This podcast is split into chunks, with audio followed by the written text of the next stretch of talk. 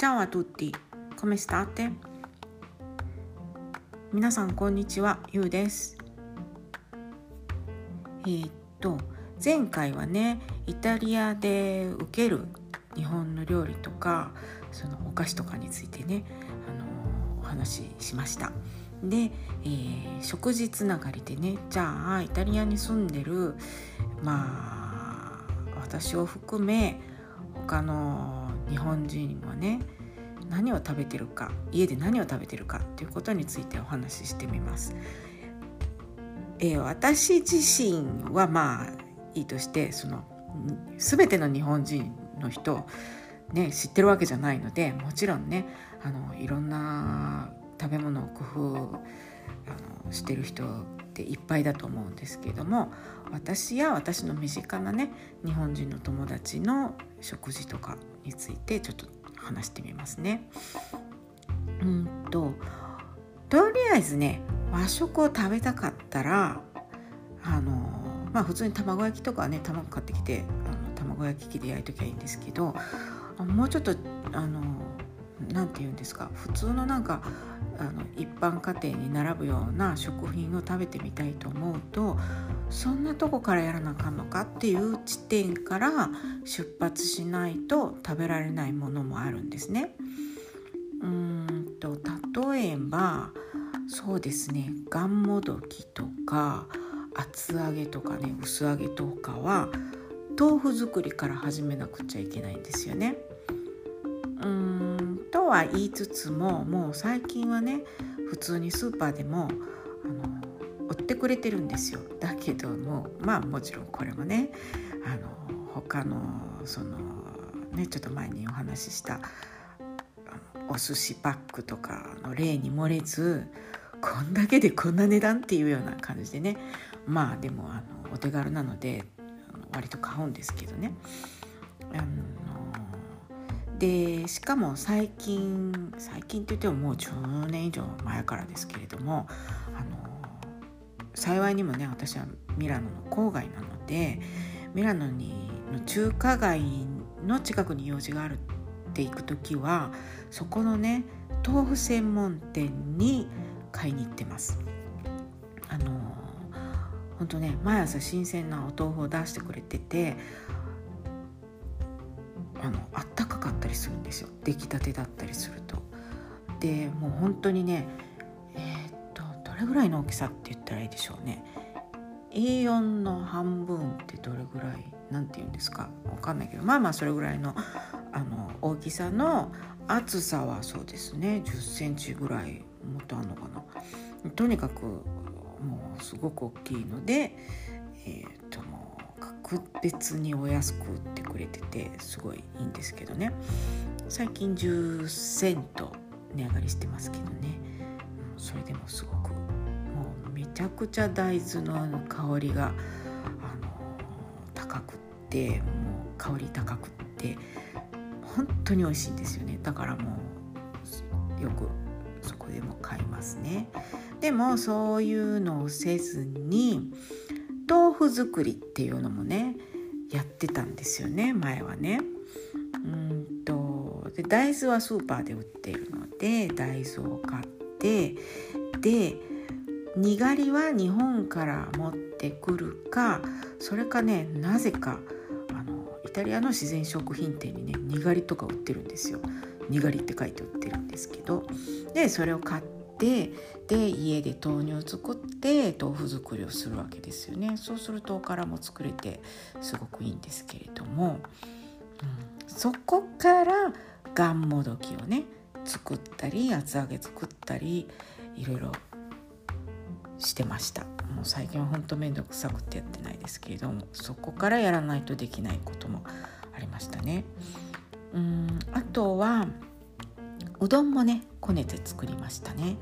これはやっぱりねあの手打ちうどんってことで美味しかったですね。うんもう本当でもね普段はやっぱりちょっと時間かかっちゃうので実家から送ってもらった乾麺で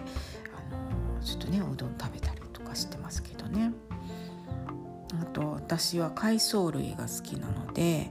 えー、まあこれね海苔もわかめもあのそ出し取る用の海苔えっ、ー、となんだっけ昆布とかもこっちで売ってるんですけれどもだいたいこれは日本から持ってきたりとか親から送ってもらったりとかしてますね。でお味噌はねお味噌は私はうちの両親が家で作ってるのでであのそれでね賄ってるんですけどもえー、っとねまめな友達がからうちから車で10分ぐらいで行ったところに住んでるんですけどその人はお味噌もね手作り自分でこっちでしてますね。で時々それをねあのお裾分けしてもらったりっていう生活してますね。うんあのでもね私の両親ももうねやっぱりちょっとどんどん高齢になってきているのでそのうち面倒くさくなるだろうからお味噌作りはねその友達に教わって、まあ、自分で作れるようにしときたいなとは思ってます。えー、そうですねあとねあのまあ、この間別にラーメンに興味はないって言いましたけどやっぱりそれでも留学したての頃なんかは日本物の恋しさでたまに食べたくなったりはしてましたね。でそういう時はえっ、ー、とねもちろんそのなんかねえっ、ー、となんだっけあれ。なんとか一丁って何でしたっけ？えっ、ー、とえっ、とど忘れしちゃった。顔なんかパッケージも目に浮かんでるのに。えーと、は売ってるんだけどそういうのを食べずになんかちょっとこう生の麺の感じを味わいたいって思ったらあのイタリアにね卵を織り込んだパスタっていうのはね数多くあるんですけれどもそれの、えーと、それを茹でるんですね。その茹でる時にお湯に重曹を少しだけ混ぜて茹でるとラーメンの麺にねあのほとんど似た感じになってあの美味しく食べることができました。そうみんなねすごい努力してるんですよ。これはねあの何もイタリアに住んでる人だけじゃなくってもう外国暮らししてる人がこういろんなところから伝わってねみんなそれぞれ知ってる知恵だと思うんですけれども。はい、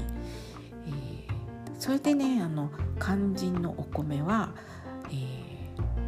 そうですね。私は幸いその北イタリアに住んでるんですけれどもここはねお米の産地なんですね実はね。だから、えー、日本米に似た種類のを探してそれを炊けばまあまあなんとかなりますね。炊き込みご飯もできるし。うーん。なんですけれどもねもう本当にここ近年のこのもう和食ブームたるやって感じで実はねイタリア産だけど日本米ってものがあってそれをねスーパーでもちろん高いんですけど売ってくれてたりするんですね。それでもいけます、うん、それなりの美味しさはありますね。でもでもでも。えーとですねこれも10年近く前になるんですけどそのねちょっとさっき言った私のねお味噌作りしてる友達いるんですけどそのまた友達が彼女に持ってきてくれた新米にね叶うものはやっぱなかったですね。日本の新米は美味しい、いやもうあの時持ってきてくれたてる子さんありがとう。名前言っちゃった。あのー、ね今私もすごく親しく友達付き合いさせてもらってる人なんですけれどももう彼女はねもう素晴らしいジュエリー作家で、えーと、東京に本拠地があるんですけどね今はもうあっちこっちで出店して日本のいろんなところにですか？なんかこう百貨店とかねいっぱい持っていたりしてますね。もう素晴らしい質の宝石でもう彼女の素晴らしいセンスで持ってもう本当に素晴らしいジュエリーを作る人なんですよね。そうなんですそうなんです。でちょっと話が脱線しましたが、えー、でね、えー、和食ではないんですけどあの例えばね普通の牛乳で作られたフィオルディラッテっていうねモッツァレラのまあ言うならお安い版ってものがあるんですけれどもこれをねちょっと薄く切ってあのオリーブオイルお醤油わさびを混ぜたタレでいただくとちょっと変わった風味で美味しいんですね。これは今でもたまにやります。これはねもうほんと留学した当初のそのオペラ歌手の人にね習いましたね。もう20年ぐらい前の時に、うん、あとはねあのそうですね。話前後しますけど家で作ったものといえば後輩から送ってもらったこんにゃくの粉でね。こんにゃくも家で作りましたね。うん。でもねこんにゃくは群馬のこんにゃくってちゃんとねパッケージに書いたこんにゃくをミラノで買えるんですよね。で基本的にあのまあこれは私個人の話なんですけどお豆腐わかめ昆布えっ、ー、と海苔ですねあとね焼き海苔味のりも好きですけどあとこんにゃくがあったらもうそれで私は大満足なのであの長年のイタリア生活もなんとかこなせてます。はい、えー、